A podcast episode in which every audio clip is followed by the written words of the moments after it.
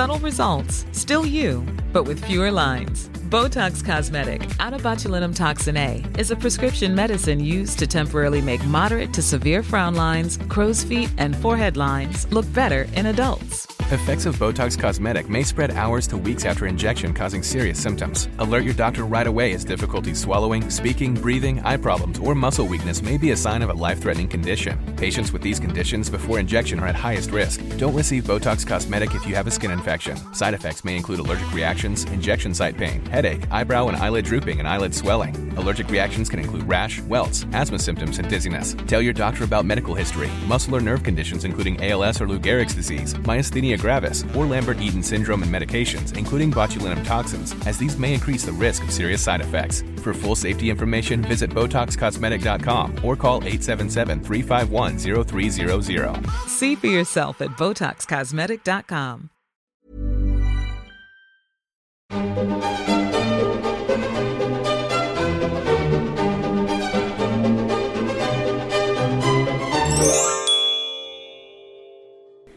Hej och välkomna till Kungligt.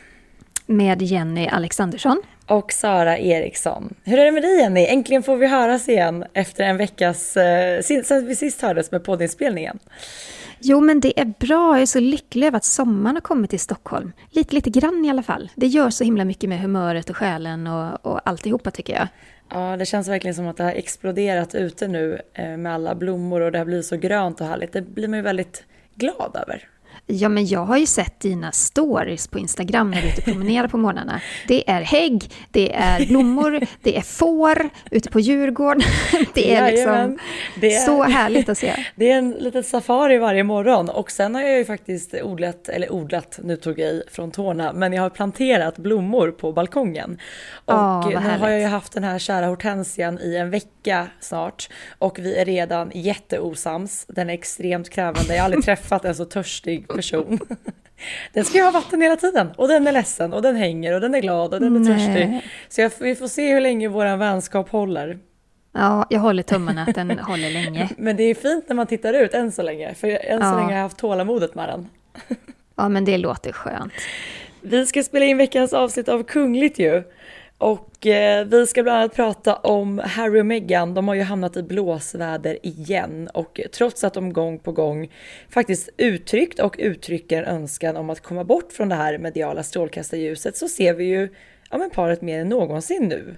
Eh, nu senast har ju Harry deltagit i en av USAs största podcasts där han liksom pratar illa om både sin pappa och sin farfar prins Philip och kritiken, ja den rasar ju in från alla möjliga håll.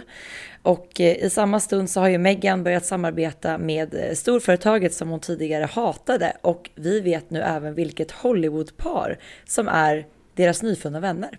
Mm, och vi ska även prata om prins Andrew som blivit bestraffad i hemlighet. Och vi ska även prata om drottning Elizabeth som planerar sommarledigheten lite annorlunda i år. Hon går nämligen i drottning Victorias fotspår 160 år senare. Och så ska vi prata om den nya tjänsten vid Buckingham Palace. De söker en person som ska motarbeta drottningens största skräck. Och vi ska även prata om det här stora jubileet som ska firas med dunder och brak nästa år när drottningen har suttit 70 år på tronen. Ja, det lär inte bli någon liten fest. Eh, men först så måste vi börja med en annan härlig nyhet. Och det är så precis innan vi har satt oss ner här nu för att börja podda så nåddes vi av den glädjande nyheten att prinsessan Beatrice och hennes man eh, Eduardo väntar sitt första barn. Eh, Buckingham Palace meddelade det här att familjen då ska bli tre i höst. Och det är ju härligt med lite glädjande nyheter ifrån brittiska kungahuset för det har ju varit mycket sorgset nytt på senaste. Ja, men det har varit väldigt mycket drama, sorg och tråkigheter i brittiska kungahuset. Nu behöver de någonting att glädja sig åt och en kunglig bebis Helt fantastiskt. Vad härliga nyheter. Ja men verkligen. Och Beatrice och hennes man Eduardo, de gifte sig faktiskt i somras vid en väldigt liten och coronavänlig ceremoni. Och eh, då var ju även prins Philip med. Så jag tror det känns väldigt eh, viktigt för Beatrice att prins Philip ändå fick närvara vid hennes bröllop. Även om han nu inte finns för livet när hon ska få sitt första barn. Mm. Ja men verkligen. Men det är dags att eh, prata om Harry och Meghan. Det är alltså dags för veckans Harry och Meghan.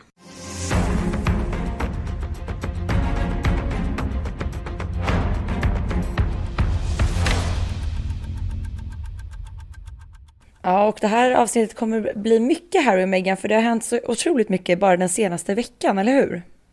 Ja, för trots att eh, prins Harry så ofta pratar om att han vantrivs vid att vara i strålkastarljuset så medverkar han gång på gång på gång i stora medier. Och nu har han varit med i den amerikanska podden Armchair Expert med Hollywoodprofilen Dax Shepard.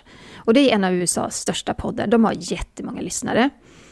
Och återigen så satt prinsen och talade ut om det hemska livet bakom slottsportarna. Och han ondgjorde sig över livet som prins och eh, i den här podden så säger Harry att han aldrig känt att han passat in i kungafamiljen och att han länge känt sig hjälplös. Och så berättar han väldigt öppet om hur han bröt med sin familj och att hans fru Meghan fått honom att gå i terapi eftersom han var så arg på hur medierna invaderade hans liv. Han jämförde också sin dåvarande tillvaro med The Truman Show. Alltså det känner ni säkert igen. Det är ju den här filmen där Jim Carreys rollfigur upptäcker att han ovetandes har deltagit i en dokusåpa ända sedan han föddes. Och prinsen säger även att det är som att vara ett djur instängd i en bur. Och så avslöjar han att han, han vantrivdes så mycket med det livet att han ville hoppa av kungahuset när han var i 20-årsåldern. Och vi lyssnar lite på hur det lät. Yeah, it's the, it's, the, it's the job, right? Uh, grin, yeah. grin and bear it, get on with it. What was it? In my early 20s, I was a case of like, I just, I don't want this job. Yeah. I don't want to be here. I don't want to be doing this. Look what it did to my mum. How am I ever going to you know, settle down and have a wife and a family when I know that it's going to happen again? Because yeah. I know, I've seen behind the curtain. I've seen the business model. I know how this operation runs and how it works. Yeah. I don't want to be part of this. And then once I started doing therapy, suddenly it was like the bubble was burst. Yeah. I plucked my head out of the sand, gave a good shake off. And I was like, okay, you're in this position of privilege. Stop complaining or stop thinking as though you want something different. Make this different. Mm. Because you can't get out. Yeah. Mm. So, how are you going to do this differently? How are you going to make your mum proud? How are you going to use this platform to really affect change and be able to give people that confidence to be able to change their own lives? Jag tycker det är väldigt intressant det här att Harry säger att han har sett allt bakom kulisserna och att han förstår affärsidén. Eh, att han har sett hur det hela fungerar och inte vill vara en del av det, bland annat. Ja, men verkligen. Och han säger ju även det att eh, så här ser jobbet ut, le och håll ut. Och när jag var i början av 20-årsåldern tänkte jag att jag inte vill ha det här jobbet. Jag vill inte göra det här. Titta vad det gjorde med min mamma, säger han också. Eh, och, och, det här kan man väl på något sätt förstå. Eh, han har ju inte haft det så himla lätt. Men eh, han det, pratar även ja, mycket om sin... Det är någonting som också verkligen har präglat hela hans liv. Så man har ju alltid mm. förstått att Harry verkligen haft ett, ett agg gentemot det som hände hans mamma, vilket såklart är förståeligt. Eh, men det känns som kanske hans bror William mer har accepterat situationen, mycket dels för att han måste, för att han är landets framtida kung. Men där Harry som alltid haft en mer friare roll kanske också har haft lite lättare för att ja, få utlopp för sina känslor eh, mm. från början fram tills idag. Ja men verkligen. Men, eh, men det man reagerar mest på det är att han attackerar, verkligen attackerar sin pappa, prins Charles och även drottning Elizabeth. Men det börjar med att han, han då pratar om prins Charles eh, och Charles barndom, att han blev svårt mobbad på internatskolan Gordonson när han var ung. Och eh, Charles skrev till sin mamma, drottning Elisabeth, och bönade och bad att han skulle få komma hem. Men drottningen och prins Philip de tvingade honom att stanna helt enkelt. Och då menar Harry i podden att både drottningen och prins Charles misslyckades som föräldrar. Och att då den här smärtan och lidandet, det går i arv från generation till generation. Och så säger han bland annat så här då att han, alltså hans pappa, han behandlade mig på samma sätt som han själv blev behandlad. Mm. Och Harry säger då också att han var tvungen att på så sätt lämna kungahuset för att undvika då att föra vidare den här smärtan och lidandet som ligger i familjens gener. Att han då inte ville föra det vidare till sin son Archie och nu som ni vet så väntar ju både Harry och Meghan då sitt andra barn. Så att för honom var det viktigt att lämna för att inte föra det här vidare till sina barn eftersom att han själv har fått upplevt det hela. Eh, han pratar även om att det är Meghan då som har räddat honom ut från det här kungliga livet och att det är hon som har fått honom att se hur, ja, men hur verkligheten ser ut faktiskt. Mm. Men det och här, det här med, har ju, ja, det här har ju väckt enormt mycket kritik, eller hur Sara? Ja men det har det verkligen gjort och det kunde man ju tänka sig så fort man eh, såg att Harry skulle medverka i den här podden. Sen någonting som verkligen har blivit lite av Harrys grej, det kanske är att han han liksom berättar mer än vad man har förväntat sig och han är väldigt vass och väldigt arg eh, får man ju faktiskt säga. Men britterna rasar ju nu och eh, kritik, eh, kritiken bara väller in från alla möjliga håll och många liksom kritiker vältrar sig då i Harrys uttalanden. Och det som liksom upprört mest i hemlandet då det är att prins Harry, ja men den här uppgörelsen då med sin pappa och hans uppväxt, att det sker i, i podden. Att man liksom väljer att att göra det på en så offentlig plattform. Eh, och också att då Harry säger att hans pappa prins Charles var en dålig pappa och att det i sin tur då beror på den här olyckliga uppväxten med drottning Elizabeth och ska sägas nyligen bortgångne prins Philip som förälder. Så att han ger ju lite kängor åt, åt olika håll, både till farmor och farfar och pappa prins Charles. Eh, och att det då sker i en podcast är ju väldigt speciellt såklart. Jo, men det är det verkligen. Eh, jag blir inte förvånad längre, men, men jag, det är ändå ganska uppseendeväckande att han liksom gör upp med familjen offentligt på det viset. Och han, Harry säger då också i podden att han vill sätta stopp för de här dåliga känslorna och säger så här citat, vi som föräldrar ska göra vårt bästa och säga det händer mig, men jag ska se till att det inte händer dig. Slut citat. Och då pratar han just om papparollen liksom. Men det tar ju liksom inte slut här, Nej. för att han retar ju även upp amerikanerna. För i det här poddavsnittet så har prins Harry också gjort ett uttalande som eh, gjort folk rasande, rätt ut sagt. För eh, han kallar det första tillägget i USAs rättighetsförklaring som helknäppt. Jag tror han, till, han säger bonkers i mm. podden. Det är totalt bonkers. Och den här rättighetsförklaringen det är ett viktigt tillägg i USAs författning. Och det garanterar bland annat yttrandefrihet, religionsfrihet och eh, pressfrihet. Så det är något som är oerhört viktigt för alla amerikaner. Men då säger prins Harry så här om det. Citat. Jag har så mycket att säga om det första tillägget som jag har fattat det och det är helknäppt det är bonkers. Slutcitat. Ja, och det här får ju såklart amerikanerna att rasa. Det är många som har gått loss på Twitter bland annat, där de har bett Harry att flytta hem till Storbritannien igen. Och eh, flera konservativa politiker och tv-profiler har liksom också reagerat, dels på Twitter, och påpekar att det står liksom Harry fritt fritt, oj. Fritt. mm. Och påpekar att det står Harry fritt att återvända till Storbritannien. Eh, och många kritiker påpekar även att Harry inte verkar veta liksom, vad han egentligen pratar om. Eh, att det här uttalandet liksom visar på att han är outbildad, eh, och liksom mycket grunda kunskaper. Eh, och man kan ju förstå att det här retar upp folk. Om man tittar på här i Sverige, liksom, det är en av våra grundlagar, en otroligt viktig lag eh, för alla människor. Och att då sitta i en podcast och säga att det är en helknäpp lag. Där förstår Nej, man inte jag, riktigt vad jag, han tänkte eller vad han egentligen hade nej. för syfte med det uttalandet. Nej, men jag tänker också, Harry är inte... Eh, han är liksom inte grundad i akademiska studier eller liksom, han har väl inte direkt gjort sig känd för att vara supersmart eller superintresserad av, av liksom vetenskap. Och, alltså, han är en annan sorts person och det får han jättegärna vara. Men, Men man kanske ska låta bli faktiskt, att, eh, att klampa ner på ett annat lands eh, oerhört viktiga grundlagar och säga att eh, det är helknäppt. Ja. Jag menar, det är ju, alltså, när man lyssnar på samtalet så förstår man också att det han vill åt, det är ju att eh, han tänker på sin egen roll där, att eh, journalister skriver som de vill och, och den är typ, det är liksom den fortsatta raljanta tonen han har kring medierna. Jag fattar att han har blivit jättejagad av paparazzi och att han har blivit jätteupprörd över mycket som har skrivits i de brittiska tabloiderna. Men från det till att då liksom säga att yttrandefrihet och pressfrihet är bonkers. Nej, där får han faktiskt ta och hålla klaffen faktiskt.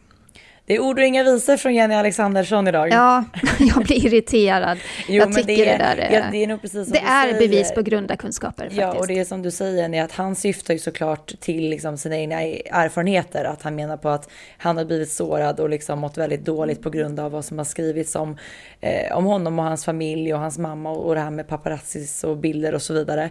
Men det är ju en väldigt liten del av det han klankar ner på. Eh, så att det är klart att det får oerhört kritik nu. Ja, det har ju ingenting med liksom USAs rättighetsförklaring att göra på det viset. Jag menar, det är ju en grundlag som liksom garanterar medborgarna i landet mm. att de kan få säga och skriva eh, saker som är kritiska mot till exempel eh, överheten eller politiker och man har rätt att, att tro på vad man vill för det finns en religionsfrihet. Och att, eh, ursäkta mig som privilegierad eh, prins i, eh, som, som, gäst i ett annat land. Nej, det är inte okej okay att sitta och... Alltså jag, jag förstår kritiken, absolut, mm. det gör jag.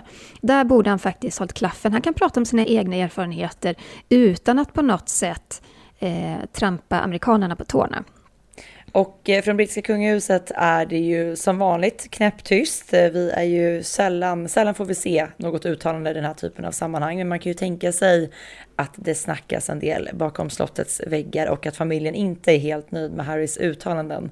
Eh, man skulle gärna sitta som en liten fluga på väggen nu och höra vad drottning Elizabeth tycker om det här. Eh, man ska inte glömma det att även om Harry inte längre utgör en del av det kungliga huset så påverkar ju såklart hans utspel liksom i media hela den brittiska monarkin faktiskt. Och jag har sagt det förr och jag säger det igen att skakar det i brittiska kungahuset, ja men då sätter det hela den brittiska monarkin i gungning och ett helt land i gungning. Så är det faktiskt. Eh, så det här är inte bra för brittiska kungahuset. Nej, och eh, ofta är det ju så att brittiska kungafamiljen, de försöker ju att eh, kväva skandaler med tystnad. Det har varit deras eh, taktik i många, många år. Men det börjar luckras upp lite grann och det har vi sett eh, de här två senaste åren också i samband med Mexit.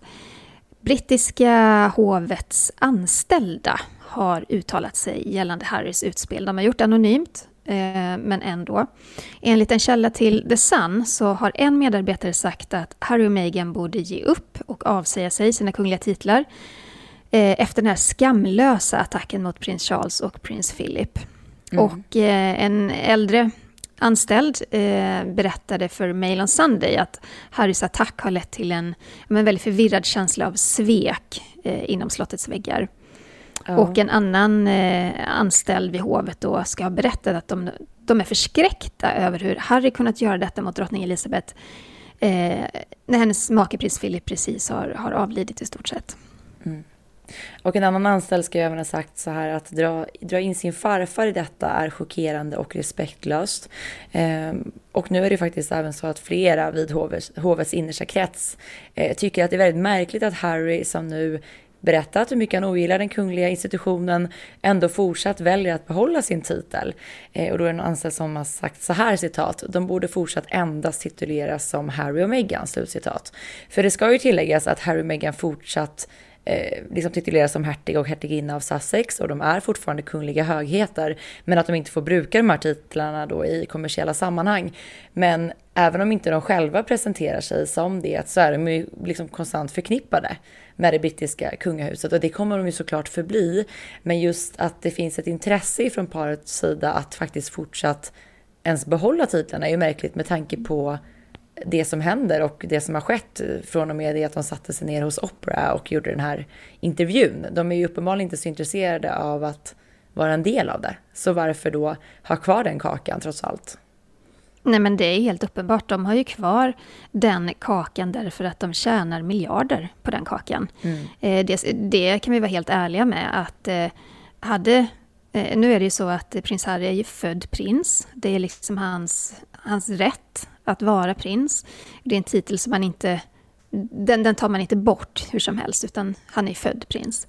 Men det är inget som säger att de måste ha de här hertigtitlarna och hertiginnetitlarna till exempel. Eh, I Sverige gjorde man ju så när eh, Johan Bernadotte och Sigvard Bernadotte gifte sig av kvinnor av folket, att eh, de faktiskt blev av med sina prinstitlar. Så det är fullt möjligt att göra så, men det ska ju mycket till. I Sverige så var det lite annorlunda för att där handlade det om att eh, fortfarande på Gustav VIs tid så, så stod det liksom i successionsordningen att eh, om en prins eller prinsessa gifter sig då av en man eller kvinna av folket, eh, då blir man av med sin prins eller prinsesstitel. Eh, så där var det annorlunda. Men jag bara tänker att i det här fallet är det drottning Elisabeth som tar de besluten och, eh, och ingen annan. Jag tror att hon ändå liksom håller armen lite grann om Harry som, som är en favorit hos henne. Men jag tror också att det är en stor sorg och en ganska stor chock att han gång på gång på gång på något vis ska tala ut om hur hemskt det är att vara prins. Ja, och går man in på kungafamiljens hemsida då, eh, på Buckingham Palace och allt det här, då, då, står ju de fortfarande med. Om man klickar då på The Royal Family så är det ju fortfarande liksom bilder på Harry och Meghan och det står om dem och så vidare. Så att där är de fortfarande en stor del av den här institutionen som nu Harry själv sitter i podden och säger att han avskyr och aldrig har velat vara en del av. Så att det är en väldigt konstig situation och det måste vara svårt för eh, den brittiska kungafamiljen att veta hur de ska handskas med det här. Eh, än så länge är det bara tyst och det känns kanske som att de mer vill ehm, eh, alltså för att det ser ut som att det inte är så farligt som det faktiskt är, men där Harry hela tiden kastar liksom ved på den här brasan så att det gång på gång blossas upp igen. Men hur länge kan man kasta ved innan man blir liksom inaktuell, tänker jag? Ja, innan titeln brinner inne. Ja, eh, ja. Det är frågan. Eh, ja. Men det känns också som du säger, Harry har ju alltid varit drottning Elizabeths favorit liksom. Eh, men jag menar nu sitter Harry själv och liksom smutskastar dels drottningens son Charles och även drottningens make prins Philip. Så att vi får se hur mycket som ska till innan hon sätter ner foten ordentligt. Mm. Vi följer det. Vi Men följer kritiken, det kritiken pågår och vi måste också ta upp det som Piers Morgan faktiskt sa eh, i samband med att Harry var med i den här podden och talade ut om det svåra livet som prins. Eh, Piers Morgan han är ju, eller var programledare för Good Morning Britain. Men han tvingades lämna sitt jobb efter att eh, han under ett samtal med en kollega i studion om eh, Meghan eh, blev så provocerad att han lämnade studion. Den här kollegan försökte nämligen försvara Meghan och eh, Pierce blev så förargad över Megans lögner att eh, och massa annat. Så att han, han bara ställde sig upp och så bara han promenerade ut. Det var ju enkelt. väldigt speciellt för han satt ju, det var ju live allt det här. Eh, han satt i studion och han var ju väldigt, väldigt upprörd efter den här intervjun och då var det ju faktiskt eh, programmets meteorolog, alltså väderkillen, som satte ner foten gentemot eh, Piers Morgan och då blev vi verkligen osams i livesändning. Och Piers Morgan fick nog helt enkelt, lyfte sig från stolen och gick ut för gott. Piers Morgan han har ju kritiserat paret länge. Han är inte rädd för att vara väldigt hård mot dem. Och ända sedan paret publicerade sitt Instagram-inlägg där de redogjorde för att de inte längre ville arbeta som kungligheter så har ju Piers tunga varit kritisk och emellanåt oerhört giftig. Och nu har han skrivit en dräpande kolumn om Harrys medverkan i den här podden, Armchair Experts i Daily Mail och han håller inte tillbaka. Vi kan väl ta varsitt citat, ja. Sara, för att det här är helt bisarrt. Jag tar börja. första citatet. Ja, men du börjar där Jenny, ska vi se. Han säger så här. Harry har förlorat sitt land, sin värdighet och nu verkar det som att han håller på att förlora förståndet också när han fördömer allt från sin sörjande farmor till yttrandefrihet. Slutcitat. Mm, och Piers Morgan skriver även så här citat. Precis som mycket annat av det absurda psykobabblet som han spyr ur sig så är inget av det han säger meningsfullt och han förstår uppenbarligen inte vad han pratar om heller. Slutcitat. Piers Morgan säger också så här. Faktum är att det är svårt att föreställa sig ett mindre sympatiskt par som är hänsynslösa, hjärtlösa, egoistiska och skamfyllda små svindlare än hertigparet av Sussex.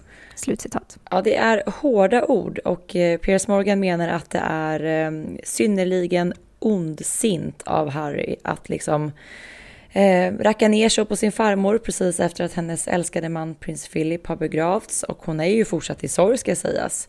Så att eh, kritiken den haglar ju in från alla möjliga håll. Att Piers Morgan är upprörd förvånar ju ingen för han är ofta upprörd så fort det, eller alltid upprörd så fort det handlar om Harry och Meghan. Men det ska ändå sägas att så här, det Harry sitter och säger i en podcast i USA rör upp känslor i en hel värld.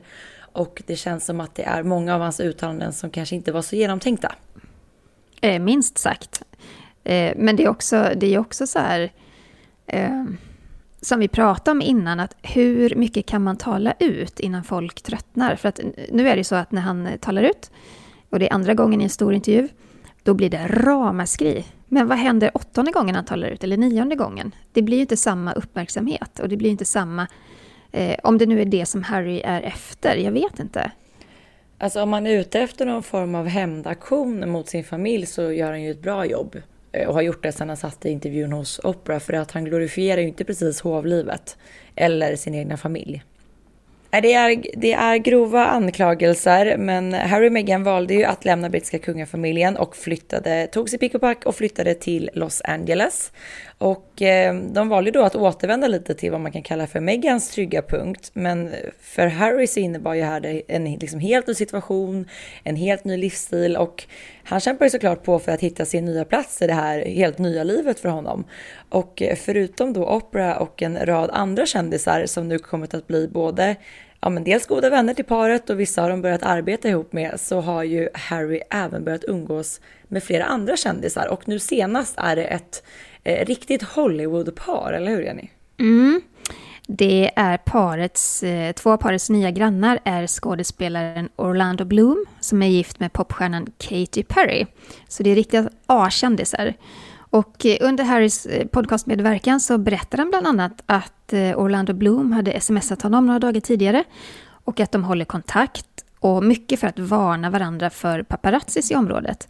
Det här skapar en så konstig bild i mitt huvud att de här superkändisarna sitter och smsar varandra att Hallå, nu såg jag en paparazzi bakom den lyktstolpen där på Västra gatan 143. Är inte det helt bisarrt att tänka sig? Jo, jag vet, det är jättekonstigt. Men Harry berättar ju faktiskt i podden då att Orlando hade då sett en man och en kvinna i en stor svart bil på gatan Eh, det var då kvinnan som körde och liggandes i baksätet om jag förstod det rätt så låg en fotograf och lurade med ett stort objektiv då för att fånga alla kändisar på bild. Bland annat då kan man tänka sig Harry Meghan och Orlando Bloom själv kanske. Eh, och Harry säger även då så här i podden, citat. Hur kan detta vara normalt och accepterat? Eh, det är helt rabiat, slutcitat. Ja, det är klart att det inte är normalt. Det är ju ganska spektakulärt att sånt händer. Eh, hela paparazzi-kulturen är ju ganska spektakulär. Men det är också så att eh, Harry och Meghan har beslutat sig, tagit beslutet att bosätta sig i Los Angeles. Eh, det är en av de mest paparazzi-täta städerna i världen. Det finns paparazzis i varje hörn. Det finns paparazzi som i stora nätverk som också så här, står och vaktar på kändisar vid kändisrestauranger alltså vid vissa gathörn och sådär. Så, att det är ju också ett aktivt val av Harry och Meghan att, att bo just där. Jag tror inte de hade varit lika alltså lika jagade i Dallas eller eh, Boston. Alltså förstår du vad jag menar? Eller i Kanada dit de faktiskt eh, sa ja. från början att de skulle flytta och bodde ett tag ska sägas. Det kom, det kom en del paparazzi-bilder därifrån också, men det, i väldigt liten grad. Det var någon gång när de var ute på promenad och sådär. Mm. Men i Los Angeles så fick de ju i sitt förra hus till exempel bygga en extra, extra plank eller staket eller vad det var. Det. Så det, är ju en, det är ju en stor skillnad.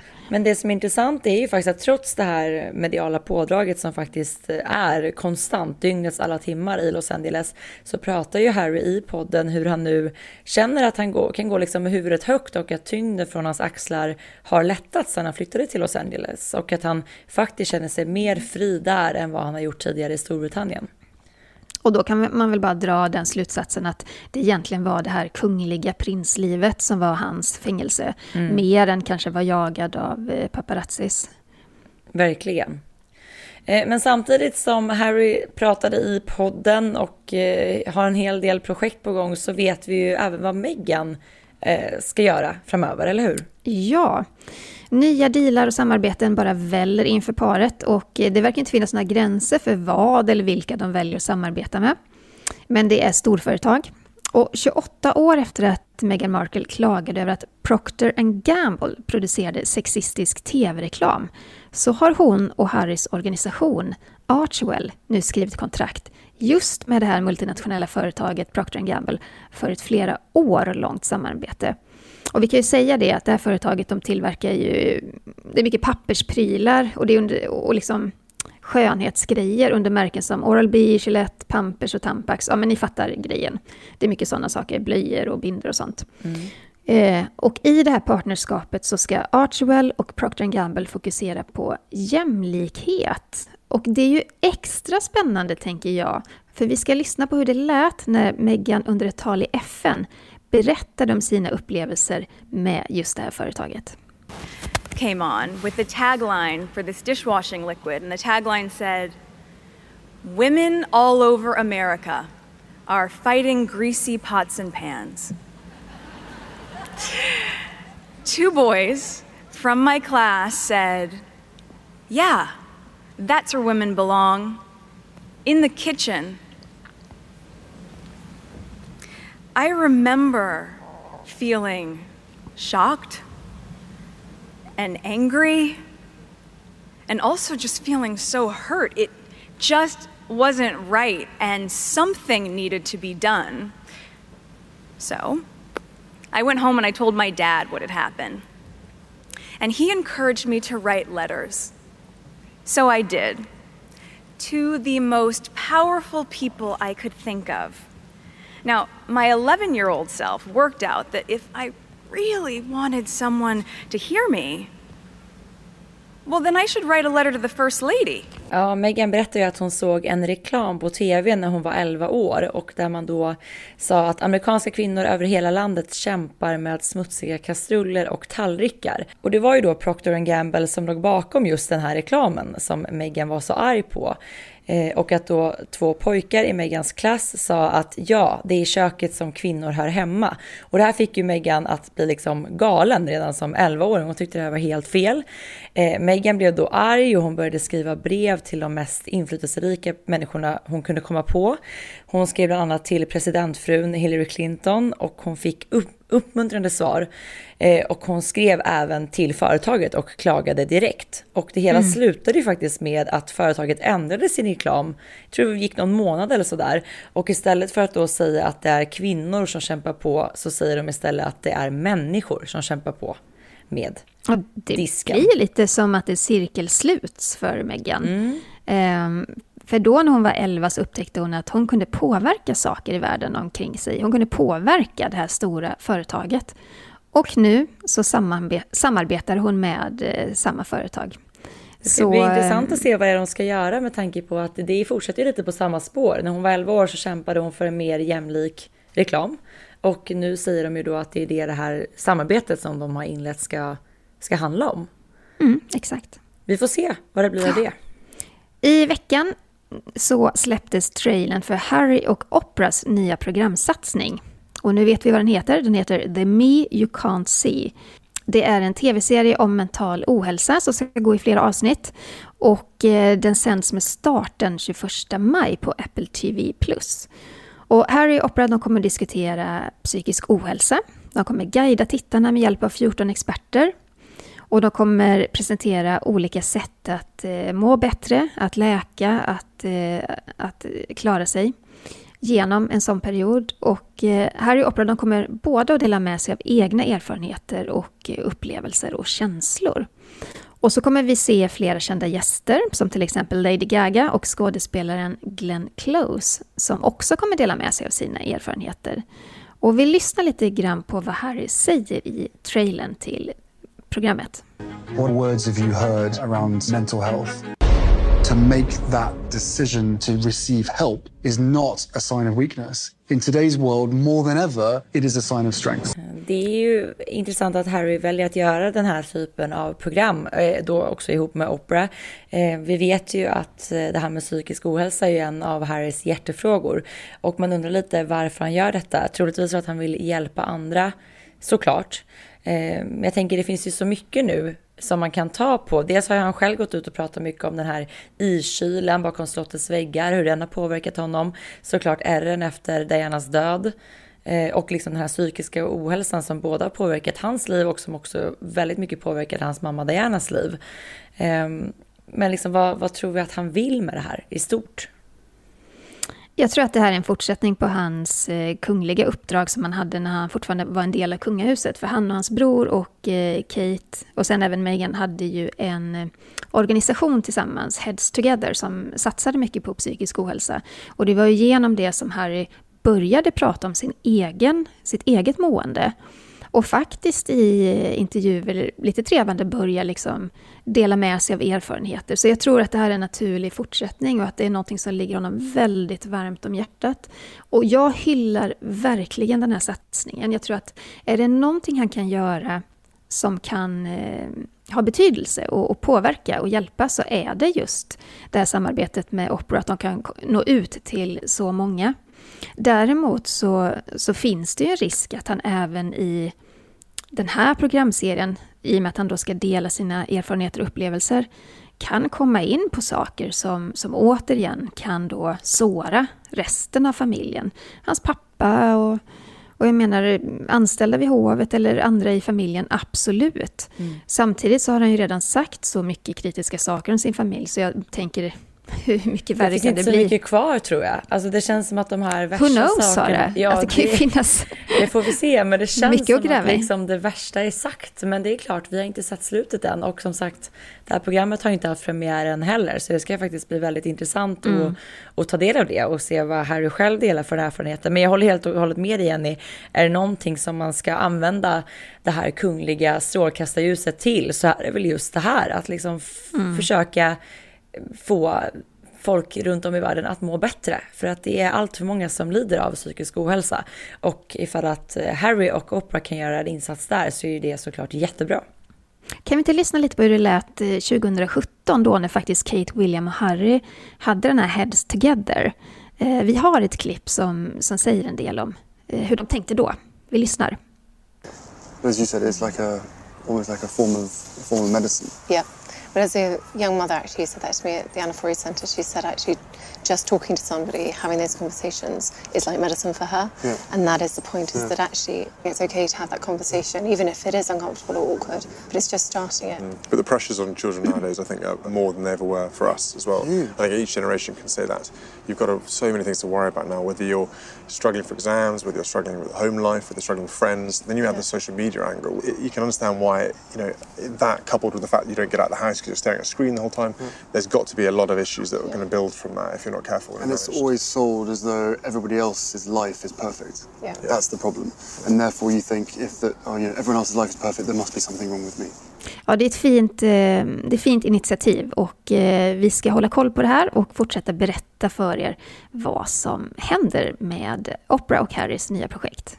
Ja, självklart gör vi det. Men vi håller oss kvar i Storbritannien. Det är mycket kungligt nytt från Storbritannien den här veckan och vi ska prata om prins Andrew som blivit petad från kungliga uppdrag lite i smyg kan man väl ändå säga, kalla det. Eh, vi återkommer ofta till prins Andrew. Eh, som ni känner till så blev ju han utkickad ifrån den kungliga värmen 2019 efter att hans vänskap med eh, pedofildömde Jeffrey Epstein uppdagades samt det faktum att Andrew blev anmäld för sex med minderåriga minderårig och så vidare. Eh, ni vet den här intervjun som han ställde upp i där han satt och ljög i direktsändning och så vidare. Sen dess har vi inte sett mycket av prinsen. Det var väl egentligen nu först i samband med hans pappa prins Philips begravning som vi såg honom i, eh, ihop med kungafamiljen igen offentligt. Eh, Men vad det handlar om är ju att eh, prins, Phil, eh, prins Andrew, precis som eh, alla andra i kungafamiljen, har ju haft något som heter beskyddarskap. Eh, och det, som kunglighet så är man då, liksom, vad heter det, man representerar en organisation och man ger dem lite av sin kungliga glans kan man väl säga. Mm. Eh, och det är väldigt viktiga uppdrag för den kungliga. Men efter den här skandalen så visar det sig nu att han i all hemlighet har petats från ett 50-tal av de här kungliga beskyddarskapen. Och enligt The Telegraph så är det organisationerna själva som anser att de inte längre vill förknippas med prinsen och att de inte, det anses inte lämpligt att, fort, att han fortsätter då med sina samarbeten med de här organisationerna. Och vissa andra eh, sägs då ha uttryckt en önskan om att ersätta Andrew med någon annan som är bättre lämpad och som går i linje med deras mål och värderingar. Så några av de här 50-talet organisationer som valt att avsluta samarbetet med prins Andrew, det är till exempel The Royal National Institute for the Deaf, The Golf Foundation och The Children's Foundation.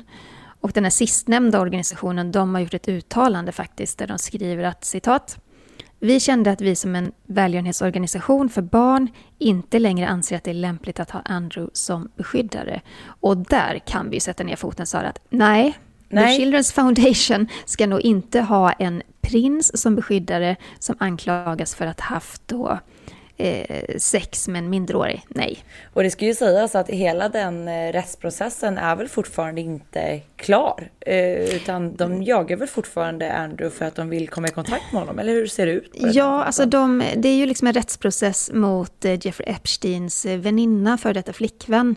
Just ehm, nu tappar jag hennes namn där, men eh, i samband med den rättsprocessen så, så har de ju velat och även då Eh, FBI har ju velat komma i kontakt med eh, prins Andrew för att han ska lämna vittnesmål, för att han liksom ska hjälpa, eh, hjälpa liksom, eh, rättsprocessen framåt. Det. Och det var ju också en himla historia där en talesperson för prins Andrew sa att ja, han ställer jättegärna upp och, och han finns tillgänglig. Men så fort FBI då har liksom försökt nå honom så är han totalt osynlig. Konstigt sådär hur han kör någon form av strutsmetod. Mm. Eh, kör ner huvudet i sanden och tror att allting ska lösa sig medan han, han sköter sitt. Jag vet inte riktigt hur han Jag känner att det där går i, linje med, går i linje med brittiska kungahuset och hur de tiger ihjäl saker. Han tänker bara det här går inte på, att tiga ihjäl. Locket på. Nej, jag tror att det är svårt faktiskt att låta tiden lösa det här, utan det kommer nog mm. sluta med att han faktiskt får uttala sig. Eh, och en talesman då för Andrew har ju såklart valt att avböja alla kommentarer gällande att han har blivit av med de här 50-talet uppdragen. Det är ändå många. Det är många. Eh, men om man tittar, nu har vi tittat på Harry och Meghan, vi har pratat om eh, prins Charles, vi har pratat om prins Andrew, vi måste även prata om drottning Elizabeth. Hon fyllde ju 95 år för en månad sedan, men trots sin ålder så hänger hon faktiskt med väldigt väl i den här digitala utvecklingen. Under pandemiåret så har vi sett drottningen i flera live-videosamtal från Windsor Castle och eh, brittiska hovet de hänger verkligen med i svängarna med Instagram, Twitter, hemsidor och nu senast så har de startat en YouTube-kanal för hertigparet av Cambridge, alltså Kate och William. Men med nya mediala forum så följer ju också nya risker. Mm, det gör ju det. Och nu så vill drottning Elizabeth då anlita någon form av superhacker för att skydda hovets konton och datorer från ja, men drottningens stora skräck att få de här kontona hackade. För det vore ju en katastrof eh, kan man ju säga. Mm. Och då ligger det faktiskt en jobbannons ute nu på hovets hemsida. För 60 000 pund, vad blir det, drygt 700 tusen svenska kronor kanske om året så ska en IT-säkerhetsexpert då skydda kungafamiljens digitala värld. Och det här avslöjades efter att Buckingham Palace då publicerat den här jobbannonsen där det även då tydliggjordes att den här tjänsten innebär 37 arbetstimmar i veckan. Och de här anställningsintervjuerna de väntas starta i juni och i arbetsbeskrivningen så ingår det då även att hålla alla i organisationen uppdaterade om viktiga säkerhetsåtagande. Jag skulle liksom vilja vara med lite när det här sker mellan den här nya hacken och drottning Elizabeth. Alltså tänk på det här när du sitter i liven. ja men verkligen. Ja. Ja, det är spännande. Ja, drottning Elizabeth hon har ju upplevt en hel del eh, tråkigheter och sorg det sista. Hon, har ju fortfarande, hon är fortfarande i sorg efter sin make prins Philips bortgång. Och vanligtvis så tillbringar hon ju alltid sommaren på slottet Balmoral i Skottland. Och det kommer hon göra i år också. Men man planerar faktiskt att hon eh, ska lämna Windsor och resa till Balmoral mycket tidigare än hon annars brukar göra. Och eh, vid Balmoral så får ju drottningen njuta, njuta av ett helt annat lugn än vad hon får eh, i London. Och eh, den här gången så kommer hon bo i ett, eh, ett stort eh, scenhus eh, som ligger ungefär en mil ifrån slottet, så hon bor liksom inte på själva slottet i sig. Men det man har sagt inför den här vistelsen det är att hon kommer inte ta emot några besök från, eh, från eh, regeringen. Och eh, hon tar alltså ledigt från det helt enkelt. Och det är lite intressant för att man kan ju säga att drottning Elizabeth här faktiskt tar efter drottning Victoria för att hon gjorde ju på ett liknande sätt för 160 år sedan när då hennes man prins Albert lämnade jordelivet. Eh, drottningen kommer ju såklart att ha sällskap på Balmoral men det blir då bara ett fåtal anställda ifrån hovet och det sägs även att hennes systerdotter Lady Sara Chatto kommer att finnas vid hennes sida under den här vistelsen då. Och eh, Balmoral är ju ett ställe som betyder väldigt mycket för, inte bara för drottningen utan för hela kungafamiljen och det är många som tycker om att åka dit. Och eh, jag tänker på den här intervjun för några år sedan som hennes barnbarn då, prinsessan Eugenie medverkade i. Då sa ju hon så här att eh, det är på Balmoral som hennes farmor är allra lyckligast. Hon sa så här, citat. Hon älskar det. Där omger hon sig av sina hundar, tar långa promenader och ger sig gärna ut på en picknick. Slutcitat. Så man kan ju hoppas nu att drottning Elizabeth i denna sorgeperiod liksom får omge sig av det här lugnet och den här naturen som hon mår allra bäst av. Mm. Och eh, det är ju så att hon, hon kan ju inte resa riktigt än, för det råder ju fortfarande eh, restriktioner i, i Storbritannien. Men de kommer gradvis att lätta nu. Eh, och det är därför man redan nu går ut med att hon kommer resa tidigare till Balmoral. Och det är ju så som, som landets statschef och, och regent så är det viktigt att leva som man lär och eh, hon har ju varit jättenoga med att följa restriktioner precis som de flesta statschefer runt om i Europa som, som vi följer. Det hade inte sett bra ut om hon om drottningen själv Nej. liksom drog iväg någonstans. Eh, nej, hon, hon gör som man ska göra, följer restriktioner. Men man kan tänka sig att hon ger sig av så fort möjligheten ges. Och som du säger, mm. Nissa har redan nu då gått ut och berättat det här. Så att hon ligger lite startgroparna på väg till Balmoral kan man säga. Ja, åh, jag måste nämna en grej också som jag läste precis innan vi satte oss och podda. Och lite grann är det så att de här sorgerna tar ju aldrig slut för drottningen. Nej, för vad är det som har hänt nu? Oh, nej men idag så kom nyheten att eh, en av drottningens nya hundvalpar har dött. Nej. Det är nämligen så att eh, prins Andrew, som, som påstås vara en favoritson trots de här skandalerna, gav till sin mamma två stycken sådana här Dorji-valpar. Och de hette Fergus och Muick. Och eh, hon fick dem som sagt som present för att ha lite som tröst när prins Philip lades in på sjukhuset tidigare i år. När han var så himla dålig. Eh, och hon har ju älskat de här hundvalparna och lagt mycket engagemang och, och tid liksom på att så här, få lite pli på dem. Och, och, ja men verkligen så här, de har varit med henne hela tiden. Men då idag så meddelade brittiska medier att eh, en av dem, eh, Fergus, då har dött tyvärr och att drottningen är ja, men väldigt förtvivlad över förlusten.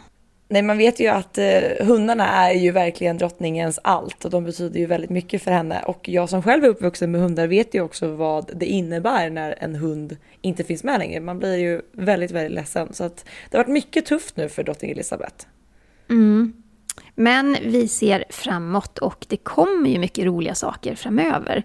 För i skuggan av sorgerna så planerar man just nu det här storslagna jubileet nästa år. För 2022, då har drottningen suttit 70 30 år på tronen. Det är helt fantastiskt. Ja, det är otroligt.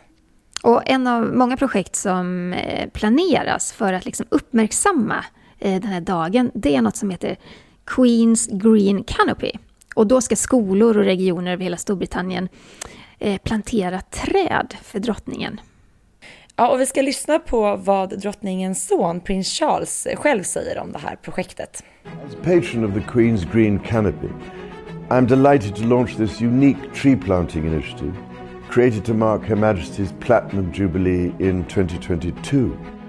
Ja, för man lanserar ju kampanjen redan nu och prins Charles höll liksom som ett vad ska man säga, litet pressmöte digitalt. Och så sa han då att eh, citat, att plantera ett träd är ett initiativ som ger hopp och tro på framtiden. När vi nu närmar oss det speciella året uppmanar jag er alla att följa mig och plantera ett träd för jubileet. Mm. Och i samband då också med det här eh, uttalandet så publicerades ju även en bild på honom och drottning Elizabeth där de tillsammans eh, plane plan planerade, jag menar att de planterade ett träd invid eh, Windsor Castle. Och just för att få ännu fler att plantera så kommer då skolor och regioner i Storbritannien att kunna ansöka om gratis plantor ifrån den här, är det en stiftelse? Queen's Green Canopy. Nej, jag tror att de bara döpt kampanjen, kampanjen. till det. Queen's man, Green Canopy. Man kommer liksom då kunna ansöka om gratis plantor ifrån den här kampanjen. Som sedan då kommer att distribueras av Woodland Trust. Så att det här är ju ett väldigt härligt initiativ och jag tror att det var på Instagram, på The Royal Familys Instagramkonto som jag såg någonting igår om att Elizabeth under sin eh, tid som sittande monark har planterat, var det 15 000 träd? Wow, imponerande. Ja, så e- ett och annat spadtag har hon tagit. Ja, men vi kan ju räkna med då att eh, det här officiella firandet som planeras till juni 2022, nästa år, det kommer bli enormt stort. Och eh, britterna gläds ju också för att de kommer få en extra röd helgdag att vara ledig på. Eh, och eh, de här festligheterna de startar då på torsdagen den 2 juni och pågår till söndagen den 5 juni. Och det kommer ju drälla in ytterligare detaljer kring det här firandet närmsta månaderna. Men det, Sara, det blir en riktig brakfest, eller hur? Ja, men det blir det och det här ser vi verkligen fram emot. Det finns ju faktiskt inga som är så bra på det här med kungliga tillställningar och galej som brittiska kungafamiljen. Det får man faktiskt ge dem. Verkligen de brukar inte spara på varken krut eller pengar när det kommer till att duka upp till fest.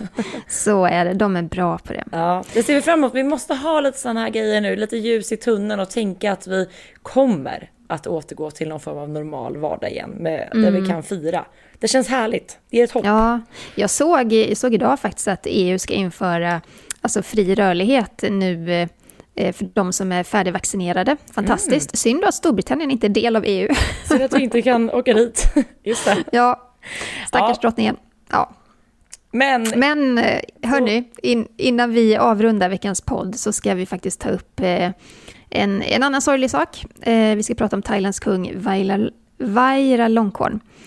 Eh, han befinner sig just nu på Thailands motsvarighet till IVA, alltså intensivvårdsavdelning vid Sirirai sjukhus.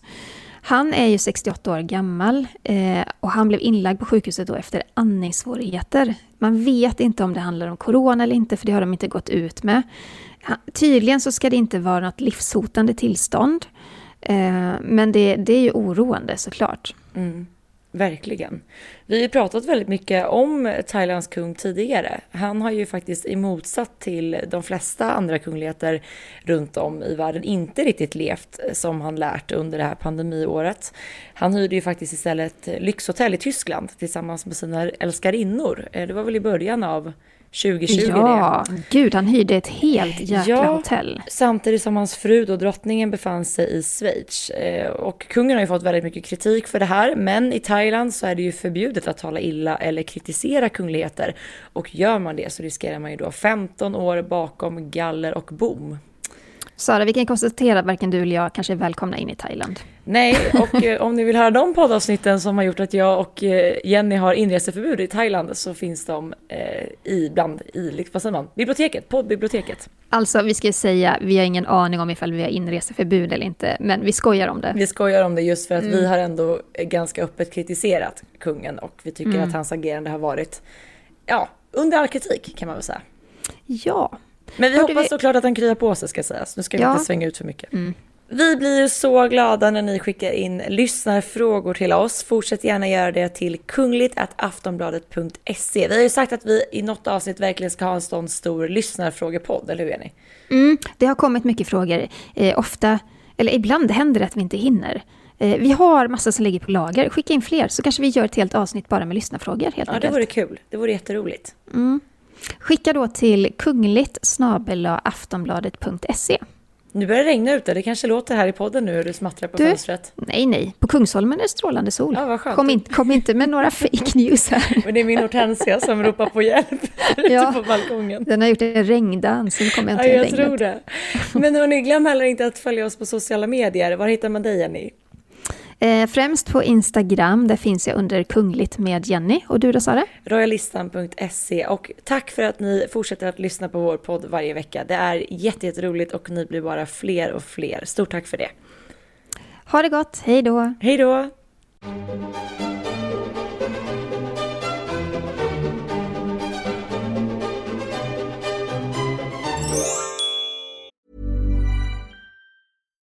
Millions of people have lost weight with personalized plans from Noom. Like Evan, who can't stand salads and still lost 50 pounds. Salads generally for most people are the easy button, right? For me, that wasn't an option. I never really was a salad guy. That's just not who I am. But Noom worked for me. Get your personalized plan today at Noom.com. Real Noom user compensated to provide their story. In four weeks, the typical Noom user can expect to lose one to two pounds per week. Individual results may vary. Du har lyssnat på en podcast från Aftonbladet. Ansvarig utgivare är Lena K Samuelsson.